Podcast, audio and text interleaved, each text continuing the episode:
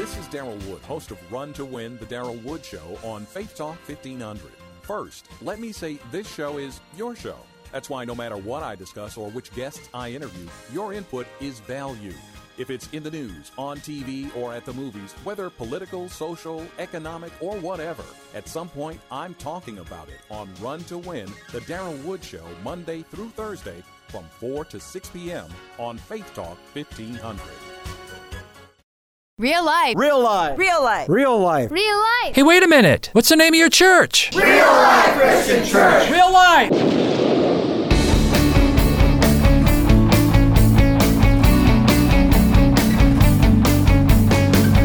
Get real with another edition of Think About It real life messages from Pastor Dennis Rasper from Real Life Christian Church. And now, let's listen to the message from Pastor Rasper. And so I call this message Daniel's urgent prayer from Daniel chapter 9. Well, in the Old Testament world, between, I'd say about 5 to 700 BC, if one nation invaded and conquered another nation, they'd deport them. I mean, seriously, if they conquered, if a nation were a conquered nation, they would deport them and take them all back to the homeland. So they took them all back to Babylon. That's what happened to the Jews. Babylon came along, mighty Babylon, the greatest nation on earth at that time, under their, under their king Nebuchadnezzar. And Nebuchadnezzar may have been seriously one of the greatest rulers. I mean, if you look at world history, I would think Nebuchadnezzar had to be one of the best and greatest rulers, although he was a pagan, a total pagan in history. Matter of fact, now here's a great story. After God worked this guy Nebuchadnezzar over a little bit, he became a believer in the true God. I want to see Nebuchadnezzar in heaven. That's another message, though. But that is an amazing story. And just a little aside here, because if God can change that guy's heart, he can change anybody's heart.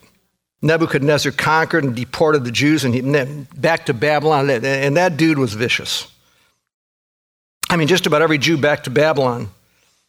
And they weren't really slaves in Babylon as we understand slavery, man. I mean, they, they, they didn't do the dirty work, cleaning the houses, picking up the garbage in the streets, and all that stuff. They could honestly live there with freedom and they could build business. In fact, you know, in fact, God told the Jews through the prophet Jeremiah, Jeremiah 29 5, he says, You're going to be living in Babylon, and yet I want you to pray for that nation. I want you to live there, work there, and by your presence there, make it better. So they weren't slaves as we understand slavery, okay? Now, lots of you know this. One of those deported Jews was a guy named Daniel. Read the book of Daniel, how God worked out the details, and he elevated Daniel in the kingdom to a position of strong leadership. As a matter of fact, the native Babylonian governors hated this guy because he had such influence with the kings. God gave him all that great wisdom. Now, long story short, Daniel always stayed faithful to the true God. He was in this nation of Babylon. He was surrounded by pagan idols and lush temples to pagan gods, and Daniel was faithful in that world to the one true God in a pagan world, to be faithful to the one true God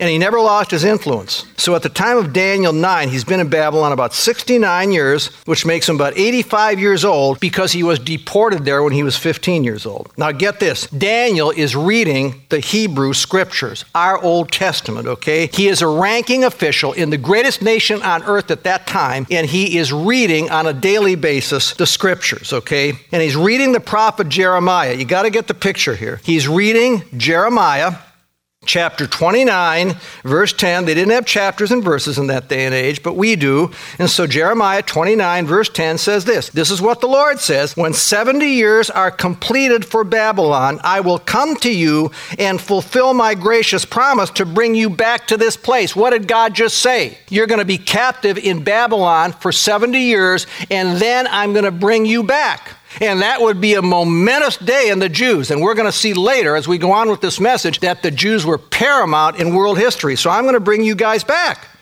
And Daniel's reading that and he's saying, Well, I'm going to be here another year at best. And then goes on to say, and then God goes on to say in verse 11 through Jeremiah, and maybe one of the most oft quoted in Scripture, verse 11 for I know the plans I have for you, declares the Lord plans to prosper you and not to harm you, plans to give you hope and a future. So Daniel said, Man, we've been here for 69 years. And very shortly, God's going to open the doors and we're gone. And Daniel says, What's going to happen when we go back? Ever lay in your bed and can't sleep? Happens to me once in a while because your mind is reeling, your mind is ahead of your body. And Daniel's mind was reeling. Let's go to Daniel 9, look at verses 1 to 3. Daniel 9, 1 to 3. In the first year of Darius, son of Xerxes, a Mede by descent, who was made ruler over Babylon's kingdom. In the first year of his reign, I, Daniel, understood from the scriptures, Jeremiah 29, according to the word of the Lord given to Jeremiah the prophet, we just looked at that, that the desolation of Jerusalem would last for only 70 years. See? So I turned to the Lord. Now look at this word. I pleaded with him in prayer and petition, in fasting, in sackcloth, and in ashes. So, I mean, Daniel's wearing all this burlappy sackcloth. He's sitting in actual burned ashes and he's fasting. Why? He loves these people. See, he's concerned. I mean, he's got a big concern. He, he, they're going back to their homeland. Who's living back there? Who's living back there in their homeland? I mean, nobody's going to like it when you just march back after 70 years and say, We're home, you can go now. Nobody's going to like that. And they didn't have any kind of a military. Now, what about the land? Was it overgrown with weeds and all that stuff? I mean, how would they produce food? How would they eat? And 70 years ago, Nebuchadnezzar and the Babylonians destroyed all those homes. I mean, where would they live? And here's Daniel's biggest concern the generation that came to Babylon at first. Lot, lots of those folk died. And the newer generation had planted roots there. And they loved that pagan culture. And they, they, they liked it there. They, maybe they wouldn't want to go back. And Daniel goes into prayer, man. All this stuff was on his heart. Daniel goes into prayer. Now we look at this great prayer. Daniel is urgent. What's going to happen? This, this prayer, of Daniel, Daniel chapter 9, I think is one of the four, four or five greatest prayers in all of God's word. I'm going to read parts of it, just parts of it. I prayed to the Lord my God and confessed. That's verse 4 of Daniel 9. O Lord, the great and awesome God who keeps his covenant of love with all who love and obey his commands. We have sinned we have done wrong. We've been wicked, rebelled. Great prayer, huh? We've turned away from your commands and laws. We haven't listened to your servants, the prophets, who spoke in your name to our kings and princes. Verse 7 Lord, you are righteous. That's praise. But this day we're covered with shame. The men of Judah, the people of Jerusalem, and all Israel, both near and far, and all the countries where you've scattered us, because of our unfaithfulness to you. Good stuff. Do you ever pray like that for your own nation? And include yourself. Oh Lord, we and our kings and our princes and our fathers are covered with shame because we've sinned against you.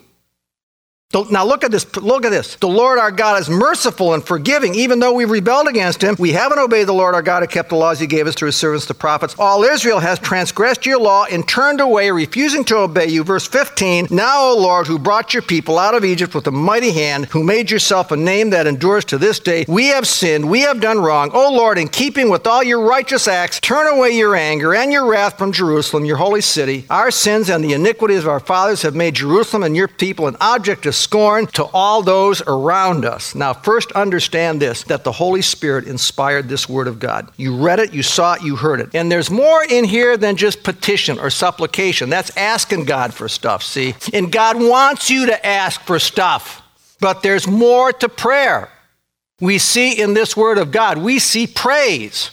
This is a lesson in prayer. We need to praise God. We see confession of sins. Daniel's praying on behalf of a nation but we can bring it down to our own life of prayer. I'm just looking at verse 4. Verse 4, Daniel 9. I prayed to the Lord my God and confessed, O Lord, the great and awesome God who keeps his covenant of love, who keeps his covenant of love with all who obey his commandments. See, God is faithful. That's praise. No, it means God, he's faithful to his covenant of love. Let me ask you, do you believe in Jesus Christ as your Savior? Then God made a covenant of love with you when you placed your faith in him. Now, if God is faithful, is he going to let go of you? No, he's not going to let go of you, is he? And that's why you don't have to worry that I do enough to keep myself saved. So many people think they can lose their salvation and they go right back into work righteousness. Oh Lord, now I have to keep myself saved. Now I have to do enough to keep myself saved. And that's exactly what Jesus Christ redeemed us from or saved us from from having to do. He did it, see? That's all you need to know, okay? Because God is faithful. Look at verse 7. It says, Lord, you're righteous. See that? Lord, you're righteous. His righteousness flows out of his holiness or his perfection. You know what that means? It means you live the law of God, the Ten Commandments, and every one of those babies is right. It is the best possible path for your life. That's what it means. God is righteous. See, you praise God like that, see? Just take some. Seventh commandment don't commit adultery. Strong marriages, strong commitment to one woman and one man. Don't steal. Commandment 8. That involves greed, what you value, pursue the things of God, trust God to provide, don't bear false witness. That's the ninth commandment. Build up, build up people's reputations. Don't tear them down. Second commandment, don't reduce God to something you can figure out. Let God be God. See, all I'm saying is every commandment is right. It's given in love, and that, folks, is your best path. You listen, you never, ever, I don't care how hard it is how difficult it is, how it doesn't make sense. You never, ever, ever go the wrong path when you obey his commands because they're always right because God is righteous. Look at verse 9. Oh, this is a great passage. Man, do I love this. The Lord our God is merciful and forgiving, even though we have rebelled against him. Ladies and gentlemen, that is praise. Lord, I rebelled against you and you show me mercy. You forgive me. Father, you sent your only beloved Son to reconcile me to you. I don't fear your holy wrath. I don't grovel in my sins. Man, you know what? Pray that. Ladies and gentlemen, ask God the Holy Spirit to fill your heart with the praise of God and then let it flow out. There's another part to prayer we see in Daniel's prayer. Just look at all the confession of sins. Verse 5 We have sinned and done wrong. We have been wicked and rebelled. We have turned away from your commands and laws. We have not listened to your servants, the prophets. Verse 15 Now, Lord our God, who brought your people out of Egypt, we've done wrong, O Lord. We've done wrong. See, all, confession of sins. And the we's, Daniel includes himself. Folks, here, here's some doctrine. Our sins are forgiven in Christ Jesus as believers. Now, you need to know this, we need to understand this. If you're a believer in Jesus Christ, every sin you have ever sinned is already paid for. No sin will ever condemn you. Why? Already condemned him, right? He'll never condemn you. No sin will ever condemn you because your sins already condemned him and he died with them, okay? Okay, that's just good doctrine. Here's a but, and this is an important but. Our everyday sins keep God the Father from giving us the full benefit of his blessings that he wants to give us because we're not walking in his path. And we need to confess those sins. It's not that you're going to lose your salvation. Your sins have already been forgiven, but there's those everyday sins where God says, Man, you're not walking in my path, my child. I can't bless you the way I want to. So you got to ask yourself a question. You know, I'm going to God, and sometimes heaven seems like brass, and the blessings aren't flowing out to me. So you need to ask yourself a question Have you confessed your sins and turned from those sins? Is there an area of your life you're holding on to, see? It's not all coming to you like you want it to or think it should. Let me ask you: Are you still? Are, do, you, do you still have this idol in your life? Are you still holding on to this idol in your life? Is there that area that, that you're just not ready to let go of? You're not confessing it, not turning from it. See, our confession of sin tells God we want a right relationship with Him tells God we're humbling ourselves, and it flings the blessings, the door of blessings, wide open. You got to take some time in confession. Daniel said, We haven't listened to the prophets. We have sinned. Listen, when you're praying for God to work and resolve every situation, let's say your life is flip flopped, upside down. Confess your own sins in the matter confess your own sins. I mean, you, have re- you, you may have real faith, and I, I know most of you do, alive faith in the Lord Jesus Christ, but you're not perfect. Neither am I perfect. We sin. And if you say you have no, let me read this to you. This 1 John 1 8. If we claim to be without sin, we deceive ourselves. Hear this, and the truth is not in us. Not my fault. Don't you say that? Come on. Not my fault. They're the problem, especially in marriage. Let me read this again. If we claim that we have no sin, guess what, Charlie? We deceive ourselves. And you're lying to yourself. The truth is not in you, see? I mean, you want to resolve something going on in your flip flop life, then pray. Father, by your Spirit, show me my sin, work in me first, redirect my mind first. Now, we're going to finish this prayer. Daniel here. I just want to show you how urgent Daniel is. Go back to 9 of Daniel and look at verse 17. Oh, man, do I want to pray like this. 17 through what? 19. Now, now our God, hear our prayers and petitions. He just said, We are such rotten sinners. We walked the other way. We rebelled. We haven't listened to your words. And now he says, Our God. See, I love that. Hear the prayers and petitions of your servants. We belong to you. For your sake, O Lord, look with favor on your desolate sanctuary back in Jerusalem. Give ear, O God, and hear. Open your eyes and see the desolation of the city that bears your name.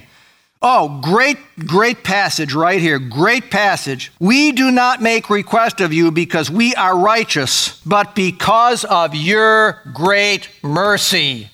Circle that, underline it. Now listen to the passion. Oh Lord, listen. Oh Lord, forgive. Oh Lord, hear and act. For your sake, oh my God, do not delay. Wow. That's passion. That's an urgency. We don't make requests because of we're righteous, but because of your great mercy. That's urgent. That's shameless. That's coming to God at midnight, to a willing and able Father. Now, here's, here's the deal Daniel knew that some big changes were coming up in the lives of his people, the Jews. He knew that. God was about to send them home after 70 years of being, you know, we call it captivity. It really wasn't that. They were living rather normal lives, but we call it 70 years of captivity, okay? In a pagan land. Now, here's what Daniel knew. This, this is why he was urgent. He knew that God had made a promise to Abraham. And what was God's promise to Abraham? God's promise to Abraham was that through your seed, who's Abraham's seed? The Jews, right? And the Jews would bring into the world the Messiah, the only hope of the world, right? Through your seed, I'll read it to you, all the nations of the earth will be blessed. I will bless those who bless you, I will curse those who curse you. Tell that to this administration. Now listen, and all peoples on earth will be blessed through you, meaning through your seed, meaning through the Messiah. What did Daniel know? He knew that this nation of Jews, these people of Israel, they had a very special part in God's plan for world history. That's what Daniel knew. That's why he was so urgent. My people have come to a point where they've been here for 70 years and they're going back to a homeland and there may not be food and there may be a, there may be people living there and there are no places to dwell could this could this nation become extinct could they all die off What's going to happen? Because these people, the Jews, God has a special plan for them in the history of the entire world. Daniel had a special sense of that. Daniel knew in this prayer, this is why it's so urgent, he was standing at a pivotal point, ladies and gentlemen, in world history. And he was only one man. But he had a mighty God. Daniel knew that. And God can accomplish a lot through one man. Daniel knew that too. And so he shamelessly came to God in Daniel chapter 9. And I want to tell you something, folks. He came to God first. I mean, this was a pivotal point in world history. This guy is all shook up inside. He's all shook up. Daniel's all shook up inside. See? He's at a pivotal point in history. Oh, God, hear, open your ears. Oh, God, listen. Oh, God, forgive. Man, what a prayer. You know, I don't care what it is you immediately go to your father. I've learned that lesson in life. You immediately go to your father. That's what Daniel did. You ask for wisdom, direction. You know, folks, maybe just directing you to the right people, the right doctors, the right fixers. You know, when you say, Lord, I need you, he can, he, he, he's going to answer that prayer, man. That's, that's a great prayer. Don't you have some urgent situations you need to deal with right now? And you really don't want to? Listen, are you so convinced that your Father in heaven, who gave his only Son, is so in love with you, he wants to take you to the right direction? Are you convinced of that? And you go to him before you bring anybody else into it, not dutifully, not mechanically. Oh, yeah, I forgot to go to God. It's your, your, your, natural reaction. Do you know how often our mind drifts to people first? That's sad. Oh, call so and so, call. And you think they owe me a favor. They owe me a favor. I'll call them. I did something for them. You know what? That's not Christ like. They owe me a favor. It means you did it for the wrong reason in the first place. And if you're going to call in a favor, just consider how are you representing Christianity? Because people say, okay, I'll do it for you. We're even you have just lost any influence you can ever have in their life. Do you know that? You know, maybe you don't come out and say, I did this for you. But man, you know doggone well you did it for them and they and they owe you. You just lost your influence with them. You just have. You know, you know, God says, I didn't write this. Psalm 118, verse 9. It's better to take refuge in the Lord than to trust in princes. Listen to this. It is better to take refuge in the Lord than to trust in man. So something's on your mind, something's on your heart, you're worried, you're upset. You know, the Word of God says, My Father loves me. To him I will flee. Man, you flee to your Father's arms. That's where you go. I want to look at the immediate answer to Daniel's prayer the answer to the prayer. Listen, folks, the neat thing about this is Daniel prays and God moves immediately. Daniel comes with this bold, shameless, urgent prayer that moved the heart of God, and, and the answer is in verses 20 through 27 of Daniel 9. And there are books and books and books and books and books and books, libraries of books written about this. This, I would have to say, along with Isaiah 53, this is the greatest prophecy of, of the future in the whole Bible. It is a great future prophecy. While I was speaking, verse 20, and praying, confessing my sin and the sin of my people Israel, and making my plea to the Lord for his holy hill. Well, I, listen, while I was still in prayer, I have that underlined. He's still praying. Gabriel, the man I had seen in an earlier vision, came to me in swift light about time of the evening sacrifice. He instructed me and said to me, Daniel, I have now come to you to give you insight and understanding as soon as you began to pray. Look at that, an answer was given. Folks, will you mark that? As soon as you began to pray, an answer was given. As soon as you began to pray, an answer was given. And I've come to tell you, for you're highly esteemed, highly esteemed folks, you're God's child. That's you and me. Therefore, consider the message and understand the vision. And he says, look at this. So he says, he comes immediately. Now, folks, this is a lesson in prayer from the Holy Spirit. You pray, God moves. He sends angels. He acts. Wow. Prayer moves God. He's not your genie. He moves because you're precious to him, highly esteemed. We're his beloved through Jesus Christ. 77. Look at, look at verse 24. 77s are decreed for your people and your holy city. That's all I'm going to read. 77s. What's a seven? Some of your Bibles say 70 weeks. A seven or a week is one seven year period. Goes on to say there will be seven sevens and 62 sevens and all that stuff. Folks, don't, don't figure out the math. This is one of the greatest prophecies of all time. In this, in this prophecy, this angel tells, see, Daniel just asked, What's going to happen to my people? And, and God sends an angel and he gives them a picture of what's going to happen to the Jewish people till the very end of time. You go on and read that. I don't, we don't have time for this, but man, I got to tell you, it predicts the date the Messiah would ride into Jerusalem the very day, to the day. I'm not kidding you, to the letter in that prophecy. It says he's going to be cut off and die. It, it, it, predicts AD 70 when all the Jews would be driven by the Romans from their homeland and they would cease to be a nation. And then it predicts a resurrected Roman Empire, a resurrected Roman Empire when nations ally against the Son of God and against the Jewish nation, and they produce a guy that we call the Antichrist. It's all in here, man. And it says in verse 27, he will confirm a covenant with many for one seven. In the middle of the seven, he will put an end to sacrifice, set off. He's, he's going to say to Jews, We love you, Jews. Go, go ahead, sacrifice, do whatever you want. And at the end of three and a half years, he cuts it all off it says, and on a wing of the temple, he will set up an abomination that causes desolation. He's going to put an image of himself in the Jewish temple. He's going to say to people all over the world, You quit worshiping any other God. You just worship me. And if you don't worship me, I'm going to take you apart piece by piece by piece by piece. But it says his end is already decreed. That's all in there. But take this home. Daniel wants to know what's going to happen and God goes into action immediately. He gave Daniel more than he ever asked for, and he gives us more than we ask for, folks.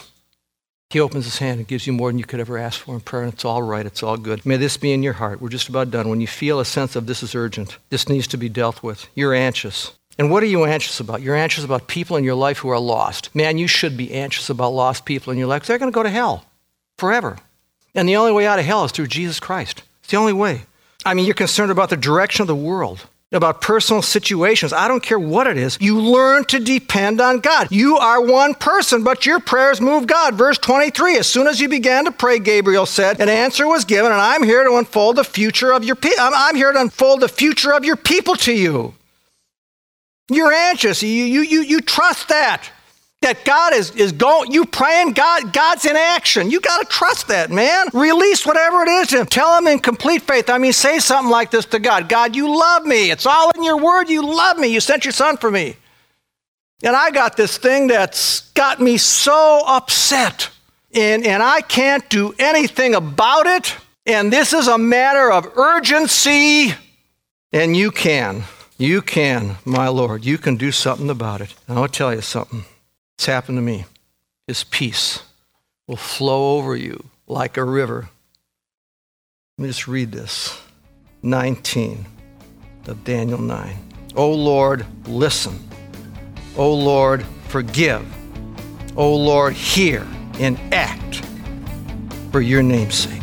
Oh my God. Think About It is sponsored by Real Life Christian Church. Real Life Christian Church meets in Endeavor Middle School, 22505 26 Mile Road, just west of North Avenue in Ray, Michigan. Sunday service starts at 10 a.m. Visit us on the web at rlcc.us. Never miss a single message from Pastor Rasper. Just go to faithtalk1500.com and download the Real Life Podcast. And until next week, may God's Word do a work in you. Real Life Christian Church. Get real.